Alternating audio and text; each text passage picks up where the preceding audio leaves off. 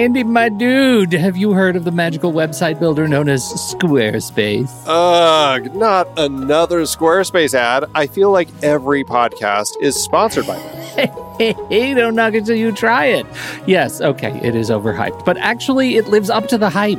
Squarespace is like a website fairy godmother. With a click of a button, your site transforms into a beautiful masterpiece. A website fairy godmother? That sounds interesting. What makes it so magical? Well, for starters, those slick templates make anyone look like a professional web designer. Pick one, customize the colors and fonts to match your brand, and voila. Plus, the drag and drop fluid engine is so easy, your grandma could build a site on Squarespace. Well, she did knit me a lovely scarf last Christmas.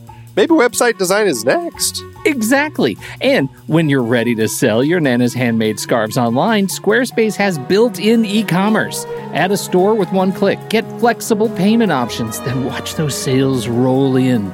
And when she wants to teach others her steezy scarf skills, Squarespace's new courses feature is just the ticket. Nana can set up her curriculum and enrollments and payments in a snap and become the next e knitting influencer. Ugh, wow, you really sold me with the grandma angle. Sign me up for that free trial. Just go to thenextreel.com slash squarespace and transform your site into a beautiful Squarespace masterpiece. Well, thanks, Pete. Even though it's overhyped, Squarespace actually sounds perfect for Nana's site's needs. Appreciate the warning on the ads, though.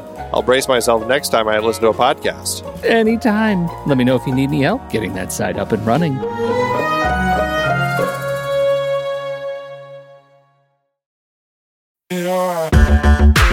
Andy, can you believe we've almost hit 700 episodes of The Next Reel? I know, it's crazy. And with all the other episodes in our family of podcasts, we are well over 1,200 episodes of movie conversation. It's really pretty amazing that we've gotten to have these in depth movie chats every week for over a decade now. And we couldn't have done it without our loyal community of film fans.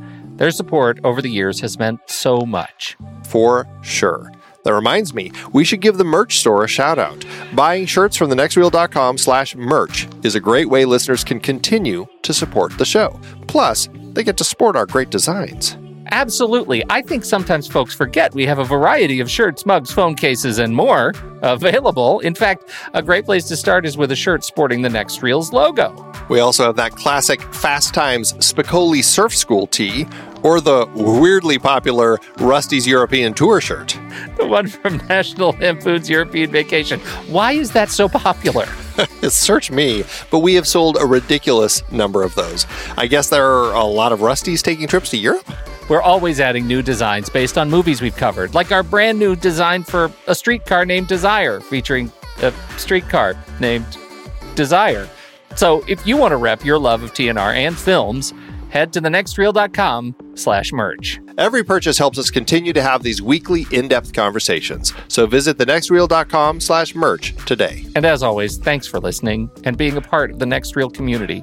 We've got lots more great movie chats coming your way. It's showtime, folks. Enjoy the show. And if I, jeez, You can't. it's like I want to go there, but I don't want to go there. There's this pause, and I, I hear you. I hear your the wheels churning. Like, wait, what am I going to say? I can't. Oh, here it comes, and I can't stop it. I can't stop the floodgates. A fine Saturday morning to you there. Now, Oh, on my. Saturdays when you're not here doing this, is that how you greet your family in the morning when they like walk in? The kids walk in. It should be. I should start. I'm just going to start doing that all the time. Every morning, the first person I greet will, will get this greeting. great, and you've got A fine morning to you today. you'll get the eye roll. Oh, Dad's being weird again. Yep, right. I get that anyway. so Yes, that'll be yes, nothing new. yes. That's Uh, that's what happens with teenagers. Ugh, yes, yes. How's your week been? What's new? What's shaking? What's what? What are the haps? Is that what the kids say these days? No, not at all. But that doesn't mean we can't say that. Uh, right. eh, you know, it's uh, school's out.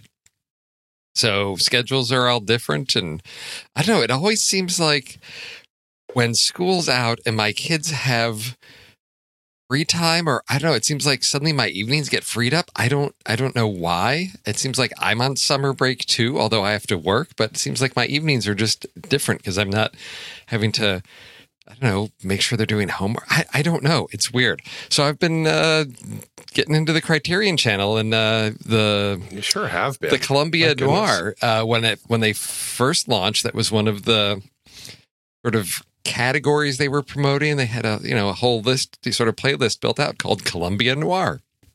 And so I decided after watching Gaslight and all of that to, you know, I'm, I'm enjoying these older films. Maybe I should check this out. And I then discovered, oh, a lot of these are on special engagement that they're going away at the end of June. So now I'm, I'm just working my way chronologically through the Columbia Noir and I'm having a lot of fun watching these, you know, older films that are with runtimes of like an hour or 70 minutes. It's really interesting to see the structure of them and how they take their time and then not suddenly, oh, well, we've got like seven minutes. We better just wrap this up. Like, wait, what? just suddenly, like, we're going to resolve this really quickly instead of like spending another 20 or 30 minutes. We're just going to end it right now. And I'm assuming that has to do with like real length or something like that. I don't know with, on these low budget films but there there's some really good stuff there. I'm, that's I'm trying going to try and get through. I think there's 12 in the collection. I'm going to try and get through the. I've got like nine left. I think 10, nine or ten left. I'm going to try and get through them by the end of the month. So that's that's Okay. my goal.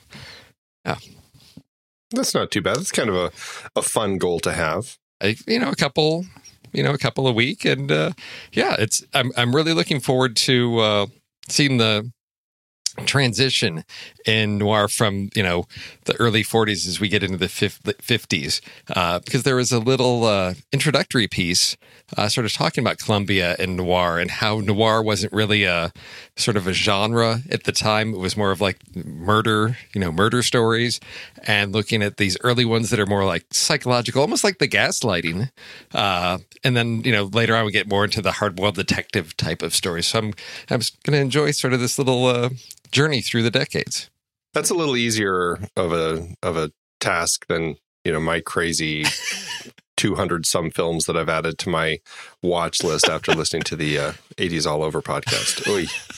What am I doing to myself? I, I don't know.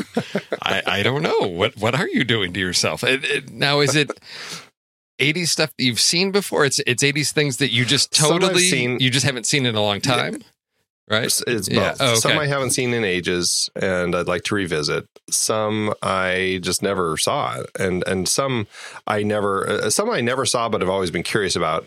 Some of it is stuff that I I never saw, and uh, I I was like not curious about it. But then I hear them talk about it. I'm like, oh, maybe I should have been curious about that. I'll have to check that one out. Okay. Yeah. And any surprising like hidden gems that you've discovered in this little 80s thing? Well, I haven't had a chance to dig too deep yet. Mostly what I've been doing is, uh, you know, I had been prepping for that um, panel I was on. Oh, the, oh, uh, that's right. Oh, uh, wait, yeah. How did that at- go? at Phoenix Comic Con. You know, it went. It was a. It was a successful conversation. We had a nice chat about kind of the the rise of superhero movies from Superman all the way up through X Men and beyond.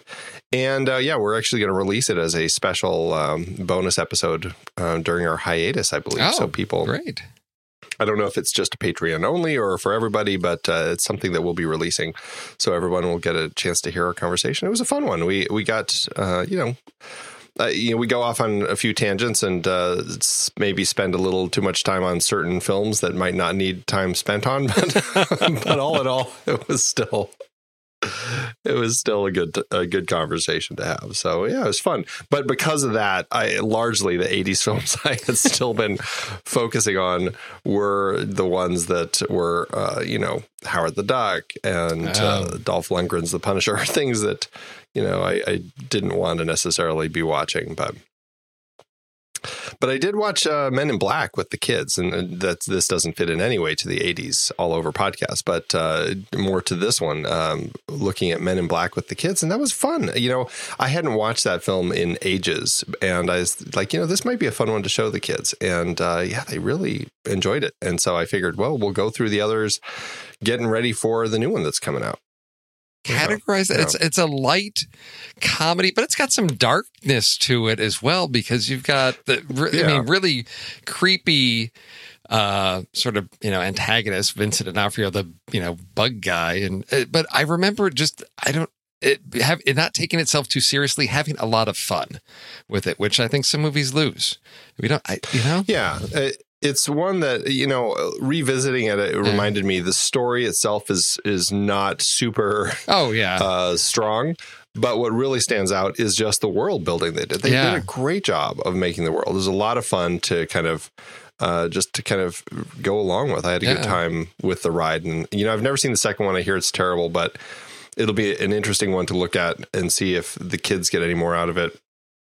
And then uh, the third one, I think, is, it might be my favorite of of the ones I've seen. So I'm I'm looking forward to looking at those films again. You know, I don't think I saw the third one. Is that the one with Josh Brolin? Because they go back It and is. that, and that's the one that I have not seen because I thought, oh, they're just going back to the money machine and, and cranking another one out. But if you say it's worth checking out, I may have to.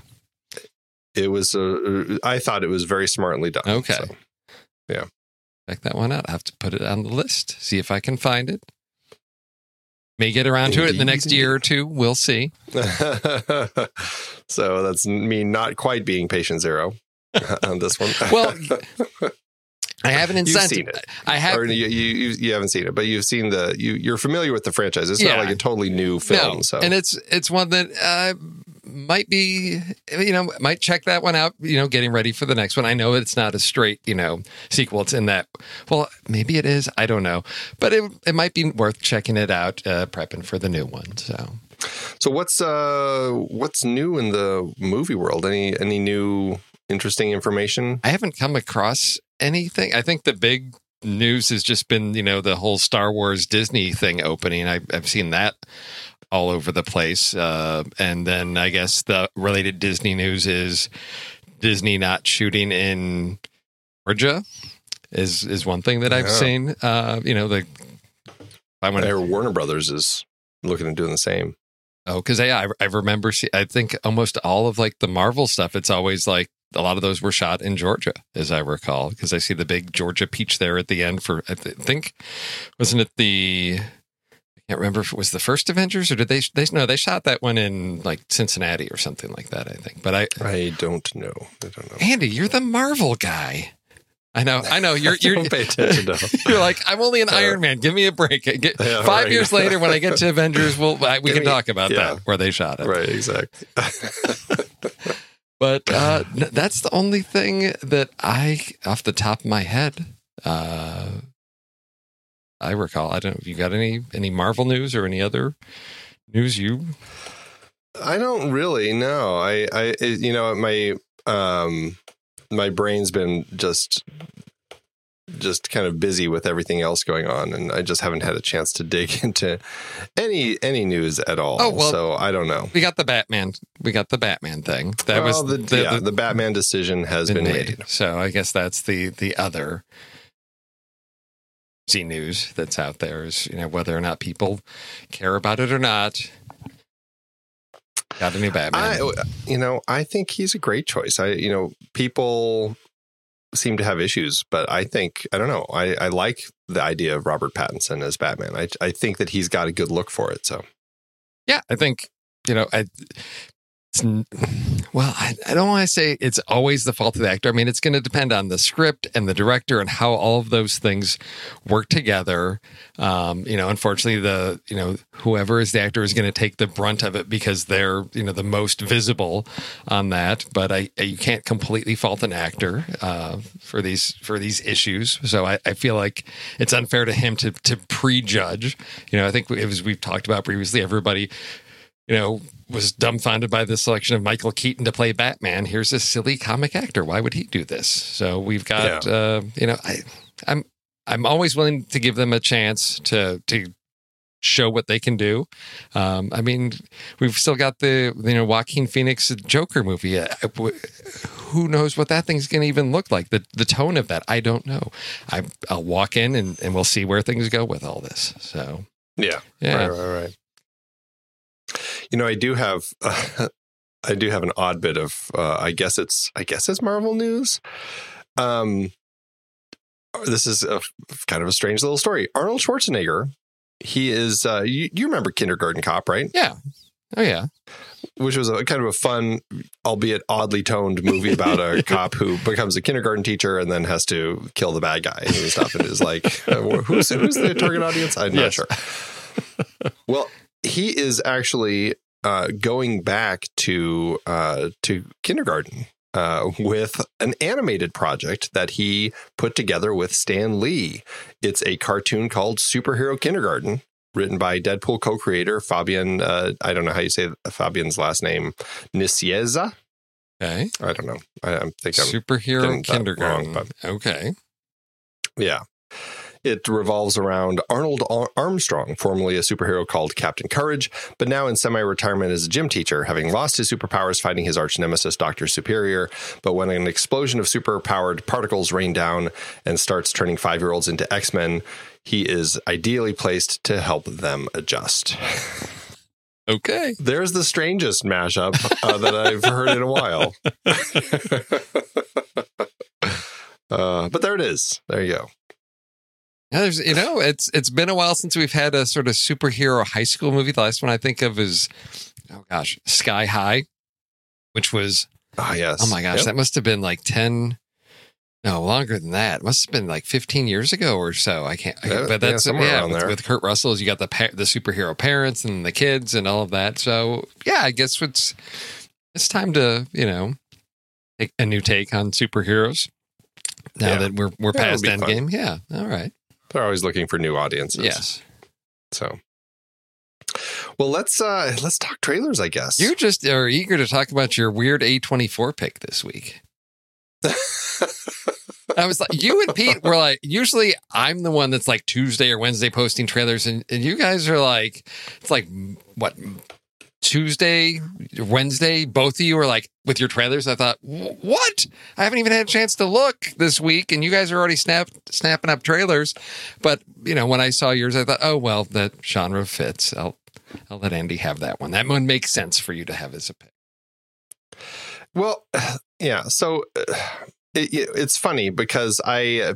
I, I was actually surprised when when Pete got so excited about it. I was like, "Really, this trailer?" Yeah. I I, I, you know, I don't know. I I'm not sure what what drew him to it because you know he likes to tell us time and time again uh, that horror is not his jam. Exactly. Um, I'm I'm guessing maybe it's the uh, the comedy element of it. I don't know. There's a slight kind of comedy element. It's it's it's weird. The the trailer is for Peter Strickland's new film In Fabric, which uh, it's it's.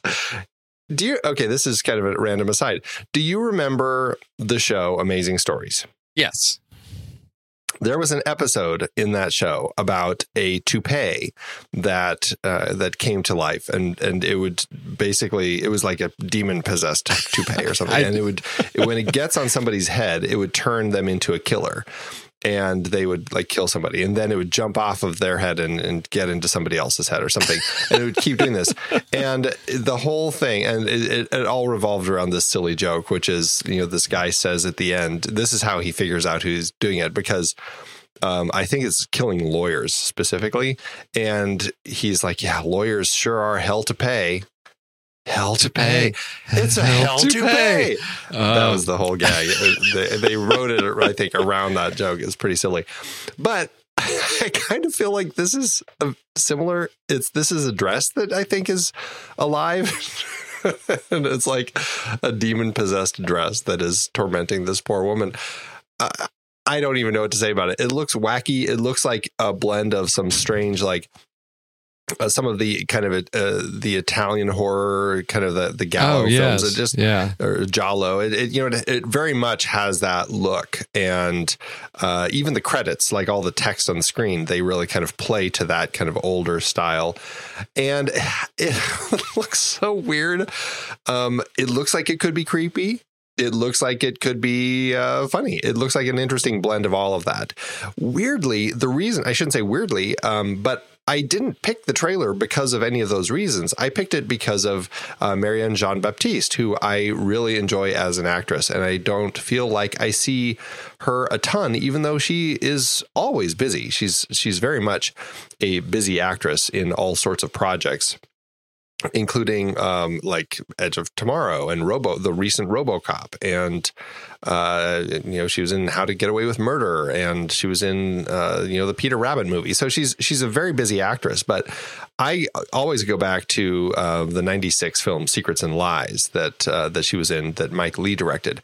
That was where I first um, just totally fell in love with her as a performer. I thought that film was just brilliant, and I thought she was brilliant and seeing her kind of as the uh, centerpiece of this film paired with this this wonderful red dress i was just thrilled. So uh, so that's that kind of what drew me in. And um, i don't know. It, it, looks really interesting. And i'm not that familiar with peter strickland who's the writer director. I know i've heard of berberian sound studio but i haven't seen any of his films.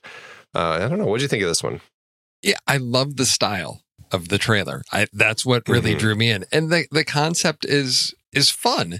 So I am really interested to see what direction this takes, how they balance that horror with the ridiculousness of this premise of this, you know, cursed dress.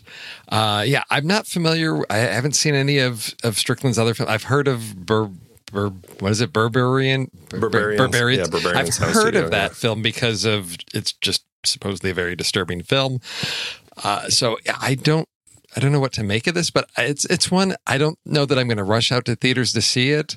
Uh, I guess it depends where it shows up because it does look beautiful to, to you know the colors and everything. Uh, but yeah, I, will I'll wait for maybe for some initial reviews before I rush out because I just don't know on this one. But it is definitely intriguing. It's nothing that I would make JJ watch for Trailer Rewind. I, am no. certain of that, but it does. It's horror is really you know i think we've talked about this. It's it's there's a resurgence in horror in just the broad spectrum of how you can approach you know sort of the horror genre. And i'm always excited by something that's new. So it's it is exciting. I i just cautious because i i don't like to be really unsettled and disturbed by horror movies. And from what i've heard of you know, there's Berberian Sound, Sound Studio. Uh, it's nothing that I'm really interested in putting myself through. So I'm I'm cautious about this one. Yeah, yeah I mean, it's it reminds me of the Suspiria remake. Yes. Oh well. It actually reminds me of both the original and the remake. That's true. Yes. Like it has that vibe running through it. Uh, so it uh, yeah, yeah, it could kind of play like like one of those types of films. Um, or it could just be something that's yeah. really wacky and you kind of scratch your head at when it's over and go, huh, okay, so anyway, in Fabric releases uh, June 28th. Oh, just around so, the uh, corner. Uh, yeah, it's not too far off. And actually, I have that as a UK release date. I don't know. Uh, as I look, I'm trying to find if it has a US release date here. Uh, da, da, da, uh, looks like uh, uh, other than film festivals in the U.S., it doesn't have a release date. Oh, it's going okay. from um, you know it'll be at a bunch of festivals, and then the UK June 28th, Russia August 15th, the Netherlands September 5th. But past that, it has not. Uh, looks like it hasn't found a U.S. distributor, or if if it has, they haven't set a date yet. So All there you go in fabric. All right. So what's yours? Oh, what have I got here? I started digging around trying to find something. So what I came up with uh, was a surprise. Uh, so this is writer Andrea Berloff. Looks like she's cashing in her chips and, and trying her hand as a director after writing uh, World Trade Center, Straight Outta Compton.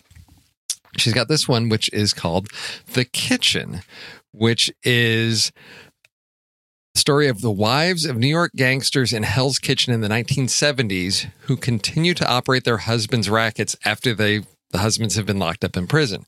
Which at first I thought, well, this sounds a lot like last year's film Widows, where the wives take over. Right. But this one's sort of a, a period piece. Now I never got around to seeing seeing Widows, so I, I may have maybe a double feature coming out in the future. But what's intri- intriguing to me about the kitchen is the cast because you've got some recognizable faces, but more for comedy than for drama. When you've got now Melissa McCarthy has sort of done both sides of that, but Tiffany Haddish is really known for for comedy. So this is her first you know attempt in drama and some some comic actors can really make that transition well others struggle with it and then we also have elisabeth moss so I, I don't know the tone of this, how straight it's going to be, or if it's it's going to be a drama with comic moments to it. The trailer seems to be playing it more straight. It, the the trailer really stylizes it like very gritty '70s Scorsese type. We've got this, you know, the the mob and these wives trying to move in and take over. So I'm not sure if that trailer is giving us everything. It is going to play it as a straight drama, but I I just think when you've got Melissa McCarthy and Tiffany Haddish in there, there's got to be some improv. There's got to be some comedy going on. That's what people are going to show up to expect from this, at least a few laughs from them. So I, I don't know how this film is going to balance all of that out, but it looks like um, a story that, you know, I find interesting. Like I said, I, I may do a double feature with, with Widows at some point, but uh, this is hitting theaters August 9th, right here at the, the height of summer. So what did you think of this one? I hadn't heard of this one Yeah. and it got me really excited, especially because I, you know, not too recently just finished my uh, Melissa McCarthy series. I just went, watched all of her films and, and finally just actually wrapped it up with Can You Ever Forgive Me? Um, I, you know, I think that she's just a brilliant actress, and I think that she can really effectively blend comedy and drama. And you know, you get hints of that here, like when she's Mm-hmm. Counting the money at the end of the trailer. Right. I lost count again. You know, so Yes. there's there's hints of that comedy that I think they're going to thread in here. Just, but I think the way that it plays off is it's it's they're they're keeping the comedy just kind of at at kind of normal levels of just funny. Yeah. Instances happening but really kind of focusing on this this story which looks really interesting. And it's based on a vertigo comic which uh kind of a mini series which uh you know i i saw the dc vertigo logo at the beginning. I'm like Yeah. oh what? What is this? Right. you know hell's kitchen in the 70s what is going on here? I, I just I really had uh, no idea what to expect watching this, and like you said, with this cast of ladies kind of helming this project, I'm like it, it, it it did not seem to fit. But watching the trailer, I was like, these ladies are carrying this Oh, yeah. really effectively, and, and I was thrilled with the tone, the look everything that Andrea Berloff is doing here, I am really impressed with. And, you know, I thought she did an incredible job with the writing on Straight Outta Compton and and what she appears to be doing here. I think I, I mean, count me in. I think this one looks really good, and I missed Widows also, and absolutely now want to uh, do kind of a double feature both Yeah. of these because I, I think they both look um, like really good films. So yeah, this very interesting pick, and I'm I'm glad that we got to talk about it. Yeah. So it's it, yeah, it, it surprised me. This is one where I'm sort of expecting sometime in the summer after this has a big opening weekend, it'll be like, gosh, wow, what a surprise! You know, female-led movies can do really strongly at the box office. I'm like, yes, we've been over this before, over and over again, because it happened when Melissa McCarthy and uh, Sandra Bullock did, you know. The heat. The Heat, yeah. yeah. people are like, wow, you know, female, you know, you know, comic raunchy comedies. I'm like, yeah, we, you talked about that with Bridesmaids as well. So it's, you know, these shouldn't be surprises when these films come Yeah. off and are and do well and are of high quality. But it, with this cast, it, I'm very excited. We also have uh, Domhnall Gleeson and and Common in there, so a, a really solid cast. And I'm, you know, good summer fun. Hopefully, with Yeah, with, a, with a gritty twist. Definitely. Yeah. Yeah, right. Well, count me in. Right. I'm excited about that one. Okay, well, I guess it's time for our lists. It is. Oh my. Yes. it was Yeah, so we did uh this was one where we kind of had to uh there was quite a uh quite a uh you know a lockup that we had. yes. Everybody uh was pretty split on either talking about what we're talking about, POV films or films with POV or or what was the other choice that people were uh picking um uh me and my shrink, Right. right? Yes. So we are going with the POV, and it's it's a fun one. Uh, there certainly were quite a bit of POV shots in Spellbound, which is the movie we're talking about this week. So, um, yeah, I guess we'll get started. Do you want to kick it off? you went first with your trailer. You go ahead and kick it off because I've got a short list, Okay. and I'm going to see if there's any steals. We will, we will see. Uh, I had a um longer list all than I uh, thought. There's there's well the thing is like there are a lot of opportunities for POV. Yes. There's there are entire films that are shot in POV, and uh, uh, and then there's the the you know there's the POV where it's like um, the uh, just I guess kind of you know POV where it's like something that you wouldn't expect to see right. um, it- you know, or or looking at it through a particular object like binoculars or i mean we just did a lot of iron man conversations Right. uh, Yeah. on the marvel movie minute looking at things through his hud um, you know there's there's a lot of opportunities like that there's also like you know when you're you know drugged out and you're getting Right. kind of that Yes. perspective pov Yes. that's all kind of that there's also like the monster pov like something's coming up on you and then there's also the strange POVs where it's like you're an inanimate object and people just happen to be looking at you. And it's a it's a weird POV from an Yes. inanimate object. There's a, an interesting variety, and I think it's fun to kind of look at them. Um, I tried to mix it up a little bit with my with my POVs.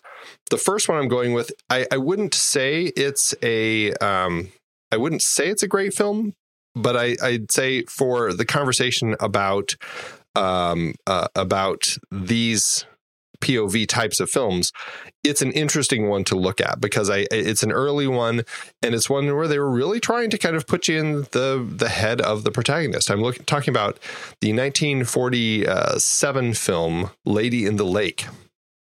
This is Robert Montgomery's um, POV uh, uh, detective noir film uh, focusing on the, uh, the Philip Marlowe as he's trying to find the uh, uh, the uh, wife of um, uh, of this guy who runs a magazine and uh, gets involved in kind of this whole murder plot and everything.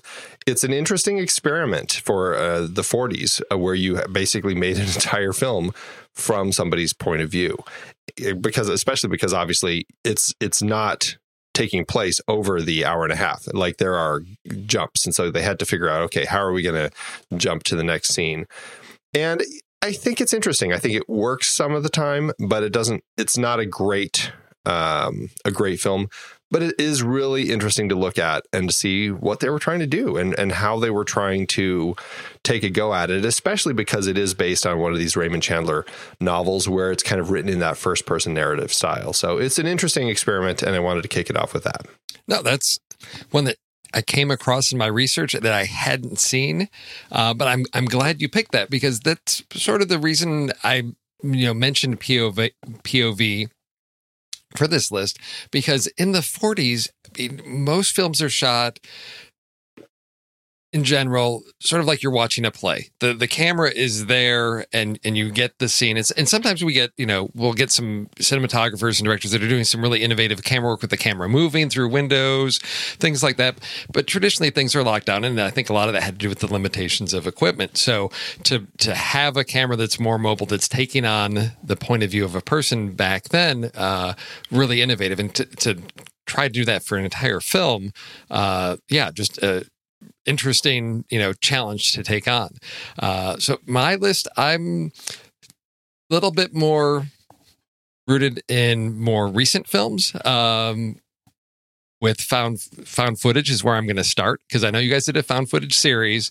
It's been a while, but uh, this is one of my favorites uh, in in that genre, which is uh, Cloverfield, the first one, because we have the the gimmick with found footage is what is the reason for us to be seeing this and who's holding the camera and why. And for Cloverfield, I it for me it worked in the theater. I remember there being all kinds of warnings about this the, the jerky camera, the jiggly monkeys, right? Could could make you nauseous. Uh because of the camera moving around from that point of view. But that's where I want to start is for people that haven't seen Cloverfield. I don't know who that would be, but also to point people back to the found footage series because I think that ties into sort of this POV series. You and Pete did, you know, several films looking at that found footage, and I think it's one that uh, some of our newer listeners may not be aware of. Uh, be worth going back to check out. But that's I want to start with Cloverfield. That's a great one. I mean, we talked about that one Yeah. on our found footage Yep. series, and it's it's a really interesting film um, that spawned a, an odd franchise, Yes. I guess. uh, but it certainly is one. I love it. I think Yeah. it's a great film. Uh, I, I have issues with some of it, Oh, but sure. I have a lot of fun with it Yeah. too. So. Oh. All right. Next up for me, I am, uh, you know, I was, I was thinking about this and I, I wanted to do one where you get into the, uh, the antagonist perspective, the, particularly in horror films, the killer's Oh, okay. perspective, Yeah. because I, I it, they do a lot of that in films. It's an interesting way to kind of put you in the head of the killer as the killer is stalking their prey. I think it's it can be very effective. Uh, obviously, there are a lot of filmmakers who have employed it because they may not necessarily have the budget, especially when it's a particular creature, things like that. In this particular case, it is a human, and in this particular case, it becomes incredibly effective and absolutely horrifying because of the way that it plays out. This is the perspective of James Gumb, who is stalking uh, Clarice Starling in his basement in the dark. She's in pitch darkness, and he is watching her through uh, through an infrared goggles. And he's basically like stalking her. She can't see anything, and you're just watching her through his perspective as she's kind of stumbling around and knocking into things. And she has her hands reached out, and he is like practically in in front of her, and he's you know kind of uh, you know reaching his hand out toward her, and then he's reaching a gun up, and it's super creepy, and it was done so effectively. The audience, I remember watching this the first time, it had such incredible audience reactions uh, because it's just it's really terrifying being in his shoes watching our our uh, protagonist. That's my next choice, The Silence of the Lambs. I have not seen that in forever. It's one I need to to revisit because I remember just being astonished at that film uh, when I first saw it in theaters. So no, that's a, a great pick and a, a nice reminder to to revisit one that I have not seen.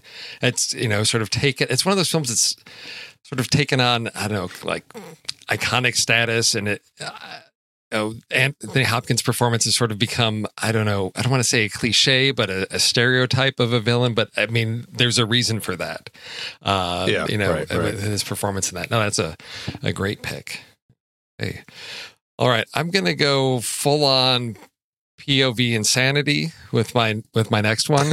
Um, and this actually, I first, this was my first experience with this actually was about six years ago because this director directed a, uh, a video for a band called Biting Elbows. And the name of the song is Bad Mother Effer. And the whole music video is point of view shot of a guy who's sort of escaping from men in black suits and there's sci-fi elements but it was all you know first person point of view as he's fighting these guys off and everything. And it i think it was sort of proof of concept for director Ilya Naishuller uh, for his much larger film hardcore henry. Uh, so it was a project several years in the making and hardcore henry is just a ridiculously insane movie. It's a lot of fun. It's nothing I don't I don't know that I could have endured it in the theater. I did see it at home on TV where I could pause occasionally. Uh, but just that point of view, you know, sort of like GoPro on the head type of perspective allows you to do a lot of creative things in terms of editing and shooting around things. And it's just violence and gore to the max with a story that's there's not a lot to it but uh, the action just you know sort of keeps you through.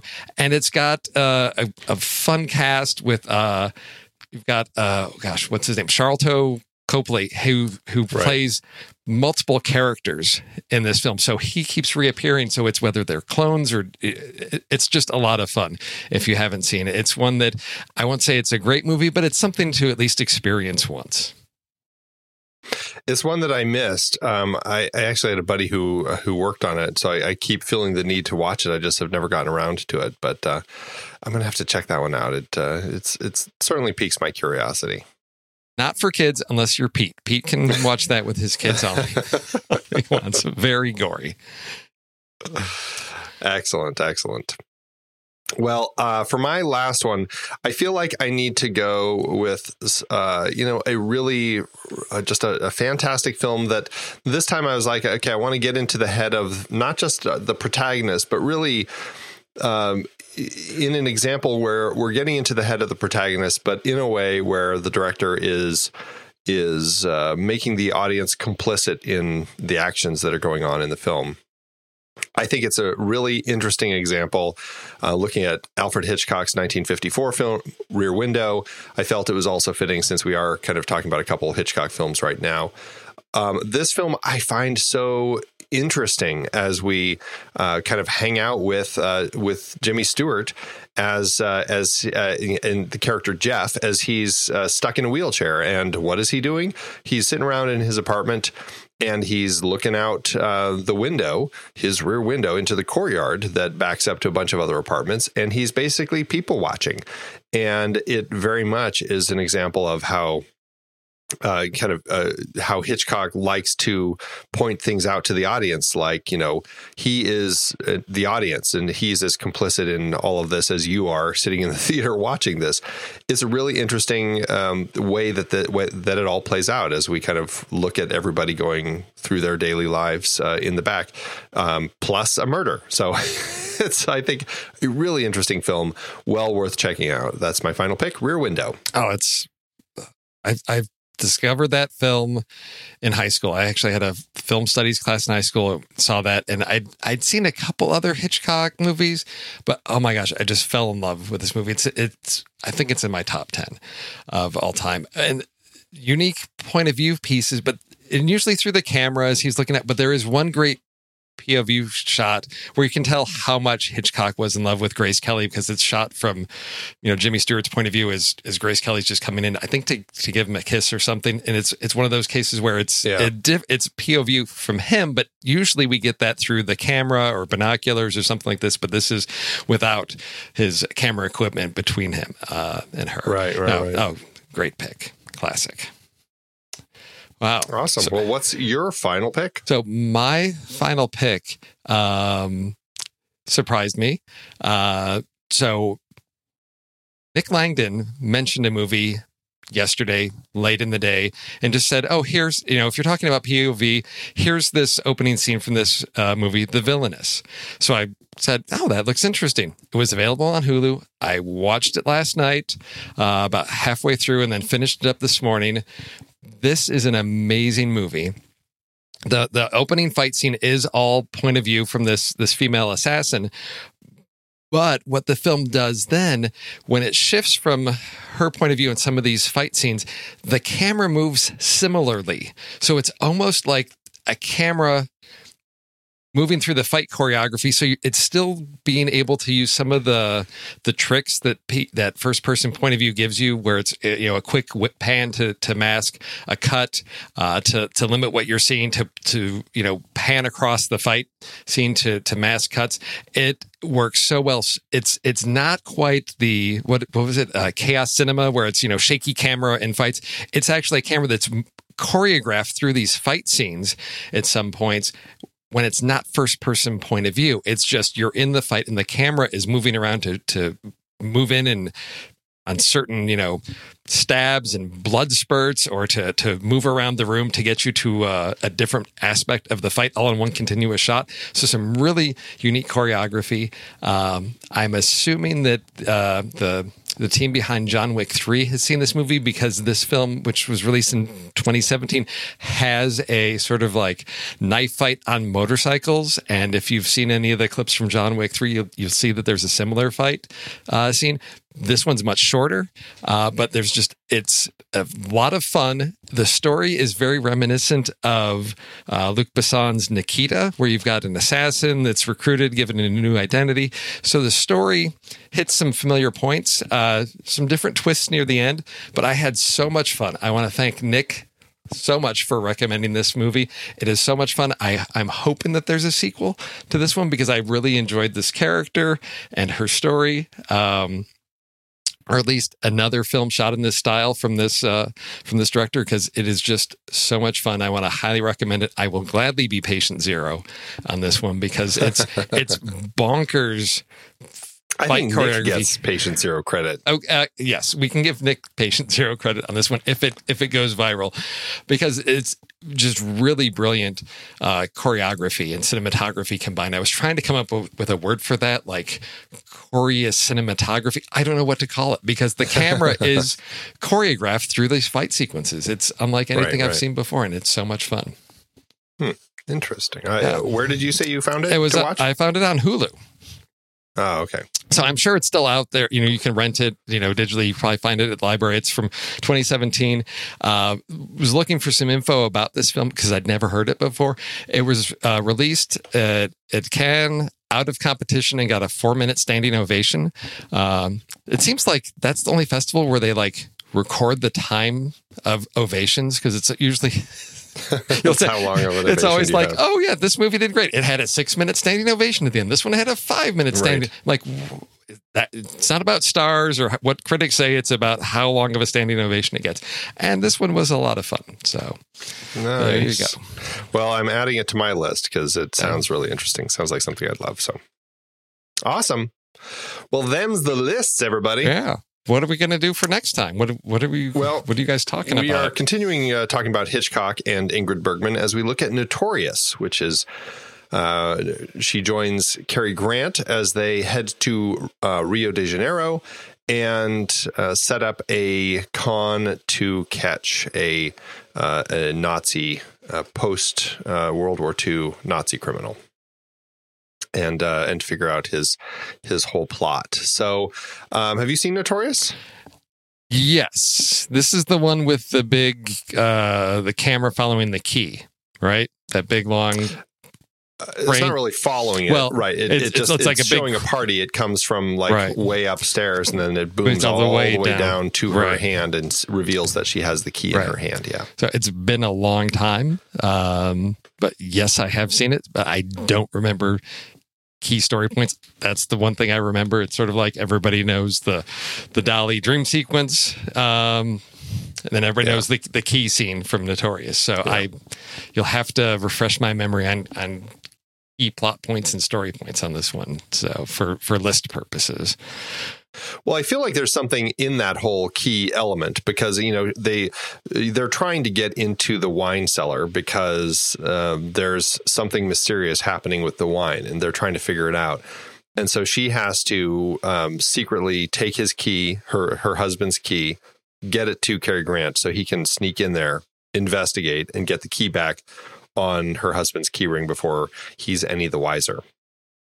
So I feel like there is something in that where it's like you know they're trying to it's like it's like you know oceans 11 types of stuff you Okay, know, where, yeah. they're, where they're trying to break into something um Okay. uh you know kind of a you know secret i don't know what do you call that just kind of a covert break-in uh, kind of a heist i mean Yeah, it's it not really a heist though No, but it's it's sort of the yeah, I guess the the covert break in.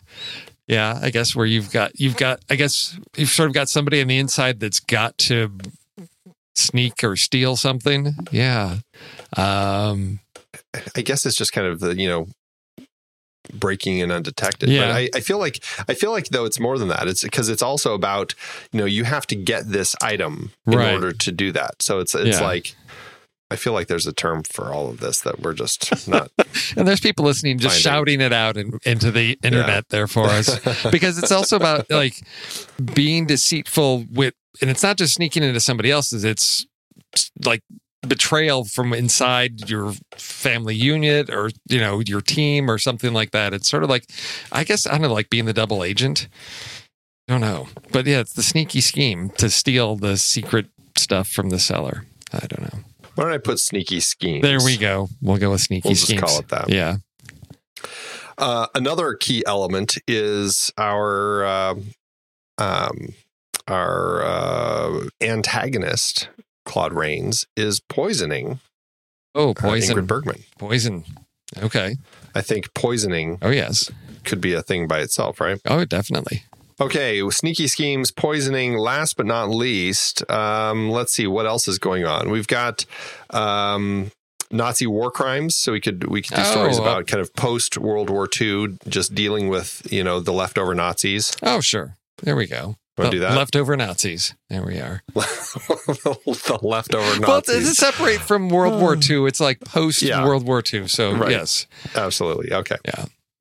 I have a feeling I know at least one big film we'll probably all be fighting over on next week's list because there's there's one that instantly always comes to mind for me.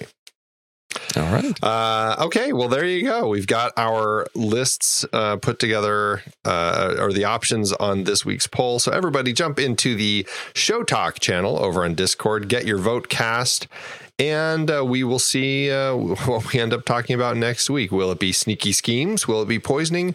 Or will it be the leftover Nazis? Oh, I forgot my my bonus on my POV list. Oh, what is it? I think I posted this onto Discord maybe a year or so ago because I can't recommend this movie because it's not a good movie, but it has one of the most hilarious POV shots ever. Uh, Okay. Stakeout 2, there's a scene where a, Wow. a cat is being chased by a dog, and I swear there is a POV shot from the cat's butt because it's it's it's POV, the camera's moving, you see the dog running towards you, and then at the top of the frame, there's like a little orange thing hanging down, like as if the camera is right in the middle of the cat's butt because the tail is is sort of bouncing around in the top of frame. It's the most. it- It's like a five second shot. I have no idea why why you would do that, um, but it is appears to be cat's butt POV. Stakeout two. That's hilarious. If you you can search it out there, I don't recommend the whole movie because or was I, it? I uh, don't recommend searching it out. no, what is it? Another stakeout? You know, Richard Dreyfuss and you know Oh. Emilio Estevez or whatever it was. Yeah, but That's, the one with Rosie O'Donnell, Yes, exactly. Didn't she joined them? yes, For the fun? she did. So not a good movie, but Why haven't we done a stakeout series yet? you just need to do a. it- Well, you're going to hit. Is that is that in the 80s or 90s? That may be early 90s. I, I can't remember if that's like 89. can't- I feel like stakeout was the 80s. Yeah, I feel like the sequel came out in the 90s, yeah, but yeah. You, you, I don't know. Well, if you hit that in your 80s 80s list, you'll have to give us an update. it's been a long time since I've Yes. seen stakeout. I don't know how much I really want to revisit it, but because the 80s were so much fun. Okay, sorry. there are some interesting films for sure. Didn't mean to derail us, but I forgot when we whenever we talk about POV, I have to mention that because it's the most ridiculous thing I've ever seen. So Um, funny. yeah. Well, I'm glad you did. Yeah. Everybody needs to know more about cat butt POVs. And more people need to employ it. No, not really. Coen Brothers, Tarantino, get on that. They both love POV. Oh my.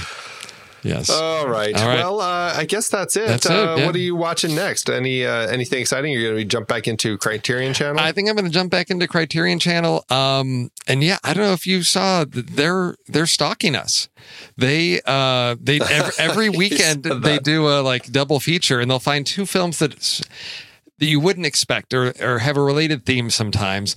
And for this weekend's like double feature, it's called Mind Games, and they have Gaslight, uh, which you guys just talked about. And then they have another one that it's the first one in their their Columbia Noir selection, uh, and the name is eluding me right now. But I just watched that, and I feel like they're stalking us. They're they're watching us. They're watching what we're watching on Criterion. Uh, Ray Delancey and I are you know in the Criterion channel. Maybe we're the only ones there. I don't know, and they're trying to cater to us. But uh, yeah, we will we will see. But that's uh, so I'm continuing in the Columbia Noir. I think uh, I'll try and knock out a couple this weekend, and I'm I'm hoping to get out to see Booksmart this weekend. Is another thing I'm hoping to do Yeah, because list. it's been getting rave reviews. I know Tommy posted in Discord about it. Uh, I know Olivia Wilde on Twitter had posted last weekend urging people to try to get out to see it because it was going to get slaughtered by Aladdin.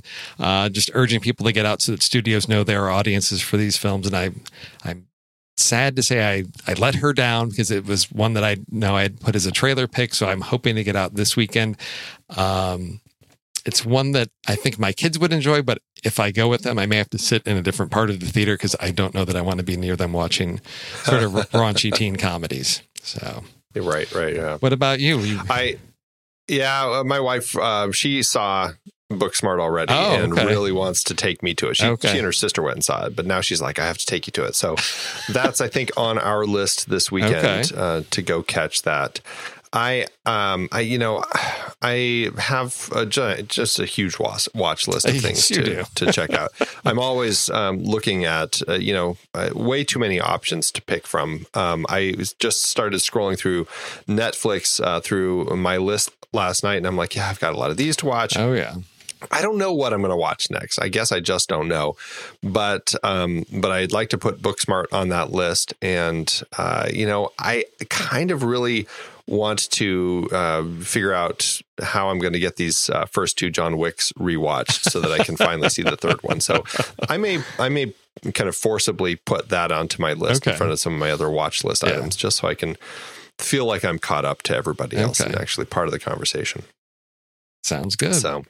Yeah. All right. All right. Well, all of our wonderful listeners, thanks so much for supporting us. We really appreciate uh, the the love you show us, and uh, we love that you're tuning in every week and uh, checking out the show and uh, chatting with with us over on Discord and Facebook and Twitter and wherever else we may be. We really appreciate it, and uh, we are uh, grateful, and we love chatting movies with everybody. So jump in and uh, keep up the conversation.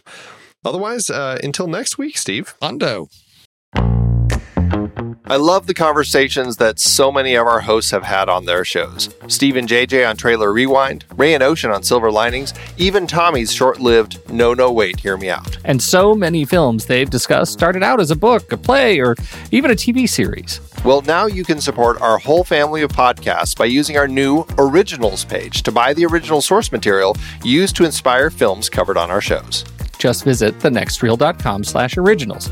Your purchases made through our links give us a small commission at no extra cost to you and allow us to keep having these fantastic conversations. It's a wonderful way to support the show.